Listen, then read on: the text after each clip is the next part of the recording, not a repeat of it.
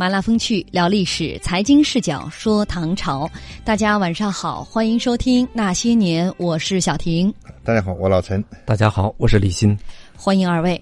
呃，微信公众平台上一早就有朋友啊，六点多钟就发就留言了，对二位说超喜欢李欣、老陈。哎呦，感谢啊！主持节目，我就想说，这位朋友。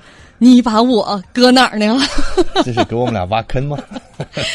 这是表示对你们俩的欢迎，呃，让你们两个在这里，呃，有如主人一样嘛啊！咱们多卖卖力气，好好做。我倒是揣摩，有可能确实咱们这一个系列下来，颜真卿是这里面这个叫社会影响最高的，可能一批人对他还是比较迷的。没错，没错，因为他这个书法方面的原因，要范儿有范儿。要德有德，要义有义。我知道这个李欣老师在这方面也是颇有研究，所以今天让他好好跟大家讲一讲颜真卿。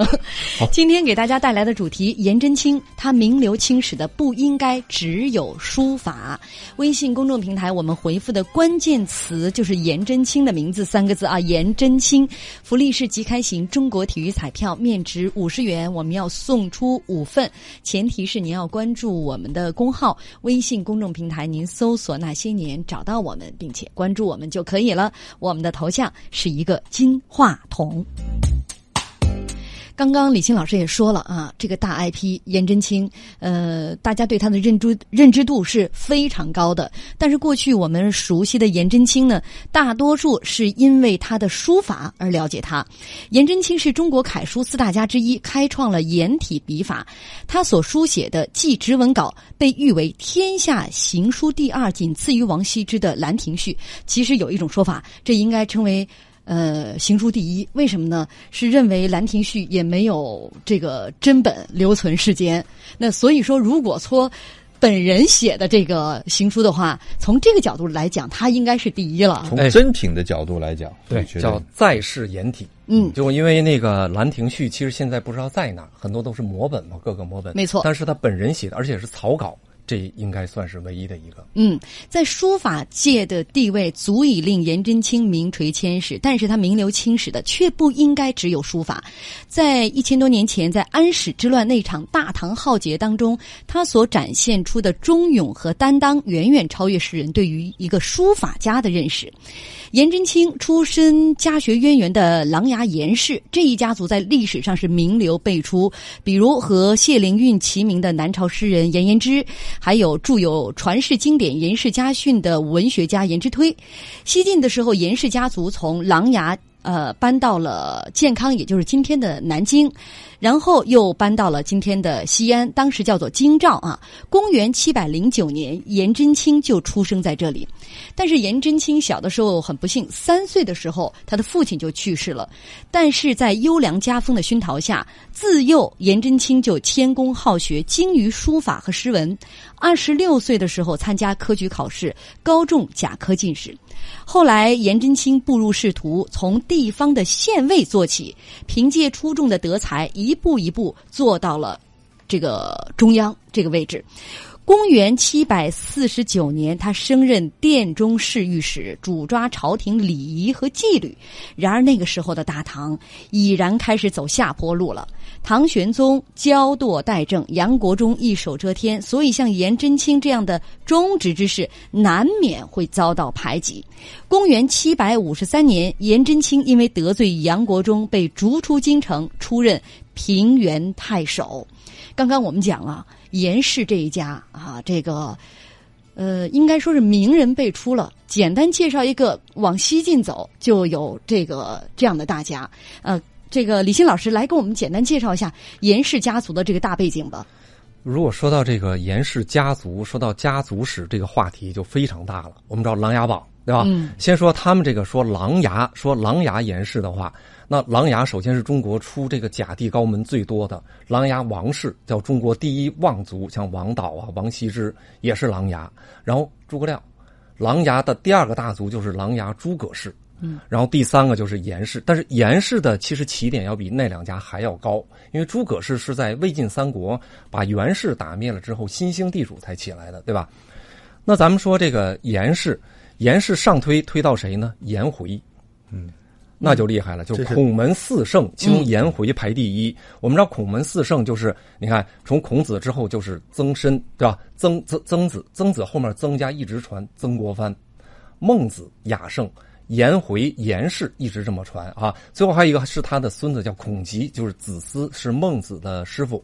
那就是除了孔家，还有那三家，这四大家族应该是中国最早的文化的四大家族。那颜氏被孔子推到极点，就是颜回死的时候，孔子恨不得饭都不想吃了，都已经到这个地步。当然还有一个渊源，就是孔子的妈妈叫颜征子，就是孔子的妈妈就姓颜，跟颜回是同一家族的。嗯，所以这个家庭一直是儒学正宗。嗯，那咱们就说了，那他为什么这个颜真卿这么知名？就是咱们说了，此前中唐以前，盛唐和初唐，儒家靠边站了。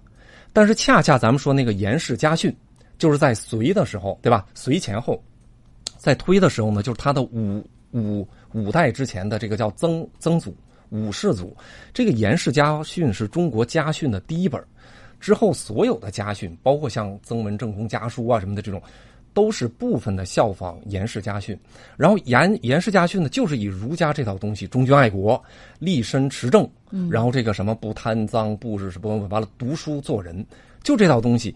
结果最后因为这个家训，颜氏一直到清代，这个家族不停的出现这种大的文学家、政治家、艺术家，所以儒家的这个被证明说我们这个。这套礼仪的最经典的这个家族，因为孔氏后来衍圣公、文宣王之后，象征意义比较多。嗯，但是颜氏一直是这种官僚、文学、饱学之士，那就是由家训开始，甚至培养了像颜真卿、颜杲卿这种叫一门忠烈，儒家的这个叫教化的作用达到顶峰。所以事实上有一个结论，就是颜真卿作为书法家是在北宋以后才被定位的。嗯，他在唐代的时候是什么呢？是一门忠烈。是忠臣，是烈士，而且是一个颇为能干的这种叫地方官僚。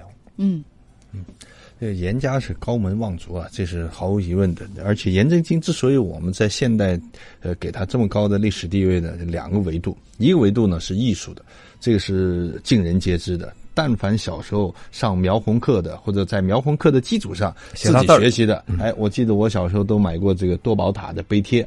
啊，后来长大了以后呢，知道是哦，原来这个多宝塔的全名叫做大唐西京千佛寺多宝佛塔感应碑文，这是他真正的那个简称多宝塔，这是他典型的。后来再加上情理呃贴啊什么等等之类，他这个祭侄文稿呢，那更是鼎鼎有名了。我们知道王羲之的《兰亭序》被称为神品。这是在书法界里分为等级里头最高，这个也是绝对属于神品。那么下来艺品、能品啊等等之类的这些，所以这个地位呢，这个艺术成就影响极大。嗯，呃，就像后来有人评价说，王羲之呢是以书演文，就他书法太高了。其实他的把他的文章的写文章的文采演了，就是其实你看《兰亭序》对宇宙、对人生的感慨写的非常到位。颜真卿也是。在某种程度上呢，也是以书演人。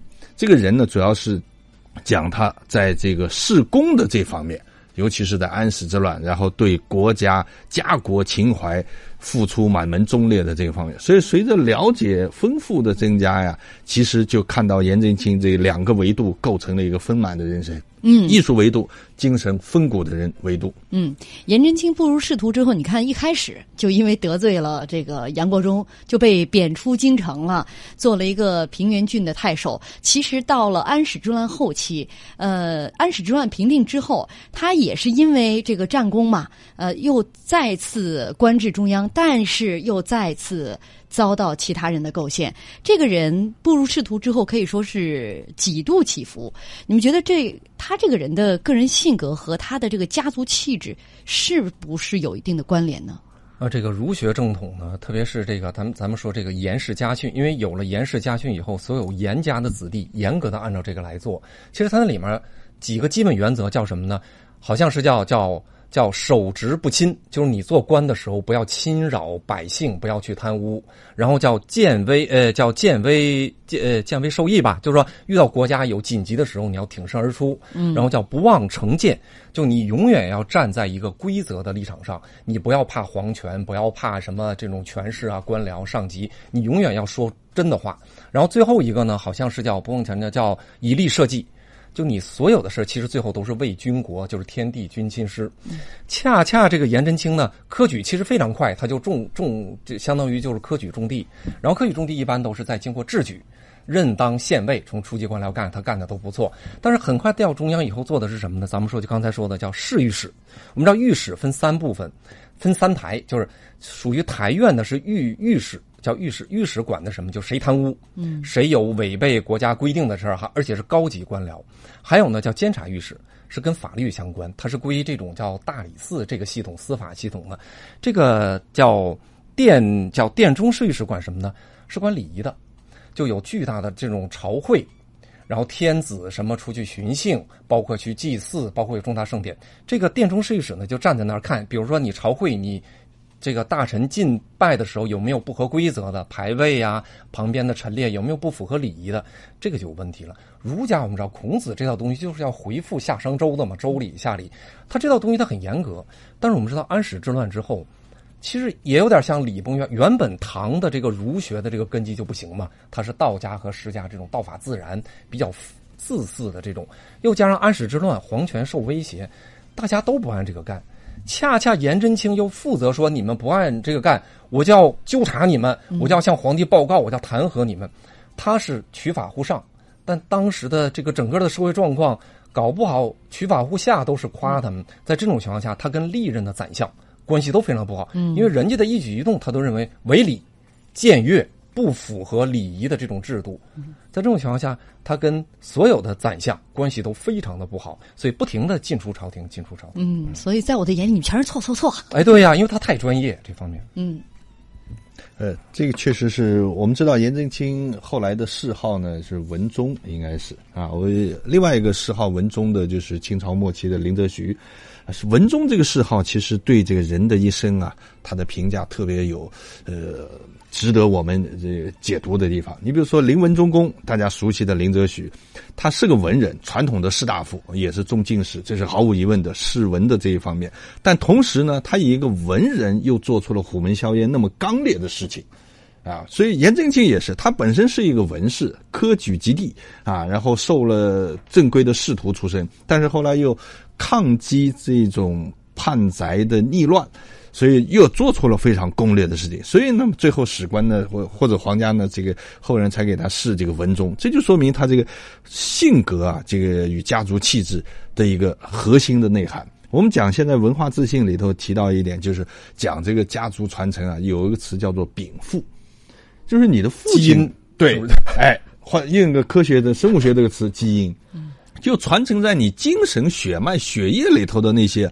说不清道不明的这些东西，但是它对你的行为范式呢，又有极大影响的这种东西，这个是深深的根植在血液、精神、脑海，还有你到后来的行为规则当中。所以你像严氏满门的忠烈，然后世代官宦、名家高第，又极重儒家的操守、行止的，所以他的行为不是那种。仔细中山狼，得志便猖狂，或者说我只是为了追求一个官职，或者说追求一个财富，那么简简单单的一个取舍。嗯，哎，真的是这个谥号，我插一句哈，嗯，这个中国古代这个文官制度，确实它有它一套非常精妙的东西，非常值得研究的。文中说林则徐，刚才提到哈，说林则徐跟颜真卿都是文中，你看结局都像。林则徐最后怎么死的？都已经非常老了，虎门销烟之后被免职，又被弄着呢。贬的新疆，最后哎，最后到最后是让他去平太平天国。洪秀全那时候在金田已经开始起事了，别人镇不了，让让他去，他派去，但是呢还没到任，病死在途中。那基本也就是这种叫鞠躬尽瘁嘛，就那把年纪不断的被贬斥。后来广西的这个已经士起了，别人已经按耐不住了。让他去，你看那么远，从福建，你看从福建嘛，新疆、广西，对，这么的奔波，所以确实他这个文中，哎，就是皇权给他们的定义，其实还是很准确的。嗯，呃，刚才二位说到他们的家族渊源，说到了颜真卿的个人性格，所以说在安史之乱爆发之后。颜真卿这么一个儒弱的文人，竟然成为当地第一个举起反抗大旗的斗士。好了，我们稍微休息一下。今天给大家带来的主题：颜真卿他名留青史的不应该只有书法。微信公众平台我们回复的关键词就是“颜真卿”三个字。您回复关键词，有机会获得我们送出的即开型中国体育彩票，面值五十元，我们要送出五份。前提是您要关注我们的公号，微信公众平台您搜索“那些年”找到我们，并且关注。我们就可以了。我们的头像是一个金话筒。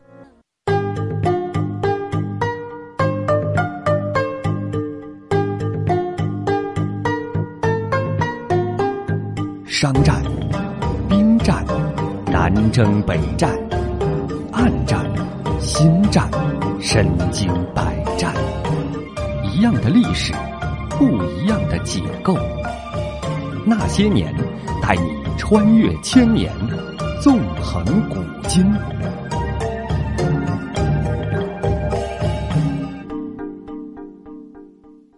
欢迎大家继续锁定收听《经济之声那些年论古说今》。我们今天的主题是颜真卿，他名留青史的不应该只有书法。微信公众平台，我们今天的关键词就是“颜真卿”三个字。您回复关键词，有机会获得我们送出的即开型中国体育彩票，面值五十元，我们要送出五份。前提是您要关注我们的公号，微信公众平台您搜索“那些年”找到我们，并且关注我们就可以了。我们的头像是一个金话筒。今天我们说的颜真卿，呃，中国人都非常熟悉了，因为他是中国四大啊，这个作为楷书四大家之一。但是我们今天要讲一讲他另外不为人知的一面啊。呃，这个颜真卿呢，出身于琅琊的颜氏，绝对是一个高门大户啊。那他在二十六岁的时候就。在这个朝廷当中的这个科举考试当中，属于甲科进士。其实甲科进士呢，相当于这个很难考的进士科是很难考，比当时明经科要难考得多。对，是的。呃，他考。这个虽然考中了，但是他的仕途并不是很顺畅。在职场当中，因为得罪了杨国忠而被贬到了平原郡。平原郡在哪里呢？在今天山东德州一带。当时是三镇节度使安禄山的辖区。就在颜真卿被贬到平原郡的第三年，安禄山突然发动叛乱，在大唐上下兵荒马乱、一片狼藉之时，颜真卿这位仕途坎坷的儒弱文人，竟然成为当地第一个举起反。抗大旗的斗士，颜真卿能够在叛乱爆发之后做出迅速反应，也是因为他早有准备。刚刚来到平原郡，他就做了很多的基础工作。当时的平原郡土地贫瘠，民风剽悍，条件很恶劣，很呃条件很恶劣。他的好朋友岑参在《宋延平原》当中，呃，曾经这么描绘，就是相当于当地呀，呃，盗匪横行，盗匪横行。另外呢，就是每天都是打家劫舍，就是这样的一副景况。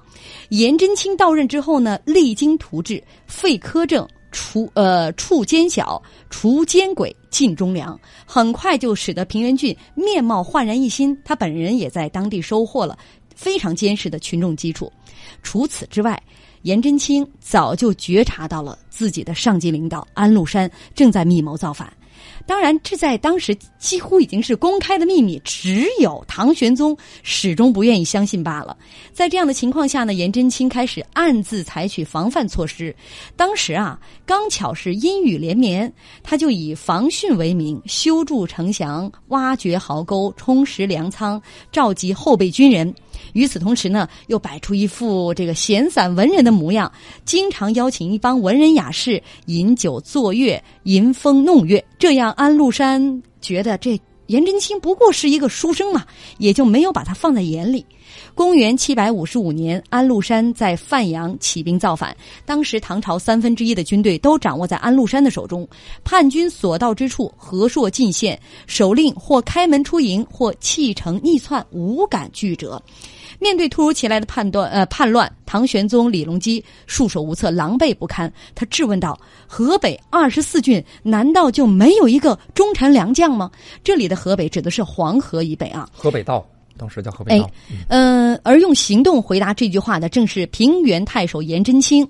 颜真卿不仅没有屈从安禄山，反而发表檄文，召集军队，率先扛起反抗大旗。唐玄宗知道这个消息之后，很感动啊，说了一句话。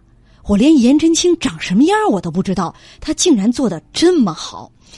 颜真卿能够成为河北二十四郡当中第一个站出来的郡守，你们觉得？呃，从客观上来讲，它有哪些优势条件和基础？为什么就是它？啊，总的来说，平原郡，平原郡这个地方，就我们现在说山东德州这个地方，其实没有什么很特殊的地方。它无论是地上，它唯一的一点好什么呢？就是它以及它的从兄，就是元杲卿的那个叫长长长山郡，这两个郡都不在安禄山打洛阳的这个必经之路上。我们看地图就能看到，这个平原呢是在靠东南，长山是在靠西北。安禄山的这个安禄山死士呃呃史思明的这个队伍呢，正好是从中间走，嗯，所以事实上呢，只是给他们发了征兆，让他们派兵参加，其实没有必经，你要不必经就没有望风而逃的这个迫切性啊。当然，这个是咱们说客观说啊，即便是必经，以严家的这个忠烈的这种传统，也不会投降，因为后面证明了这这个家族确实不怕死，而且他前提是一切都是为了国家，只有在为了国家的情况下。才不畏生死，这就是事实证明的嘛。这个，这是第一。第二说，当时只有一个有，就是安禄山确实对他们不怀疑，因为什么呢？首先说那个袁杲卿，袁杲卿，安禄山最后抓到他以后，在在那个殿上质问他说：“说你从一个小小的一个，大概是一个这个叫。”户曹参军，我们上回说过，是一个类似这个县人口管理局的，反正就这么一个小小的副局长。我给你提拔成这个郡守，我还什么给你什么披锦袍什么，对你那么好，你为什么要反叛我？袁袁好卿回答就说：那皇帝对你还这么好，你为什么要要要反叛？反正就诸如此类哈。就是当时呢，可能在安禄山心目中，一个是严家兄弟都在河北道。我们知道安禄山是三道节度使嘛，对河北，完了平卢，还有一个什么哈，那就意味着都在啊范阳都在他的范围内。那理论上你的家族的势力都在我范围内，而且我提拔的这你哥哥对吧？所以理论上不怀疑。而且呢，颜真卿确实他这个文人当时叫一代文宗嘛，他做了什么事儿？他除了偷偷的修城墙，说下下雨了防水，还有弄城墙啊，准备人啊什么的，他做了一件事儿。当安禄山派他的特使来。巡按这个平原郡的时候，他带着这帮这帮人去参观什么呢？参观平原有个东方朔的庙，就汉代汉武帝东方朔嘛。他说：“你看这个庙啊，原来我来的时候，你看东方朔的这个碑啊，因为时代久远都漫灭了，我重刻的，我花了很大的精力，用了多少年。”哎，他这几个宣使一看，你看这就是个文人，一天除了喝酒吟诗之外，就做这种地方文文文化事业建设。那显然不是一个好像武将的这种哈，所以对他不怀疑。我觉得这个确实这个人，他是首先有忠义，另外很智慧。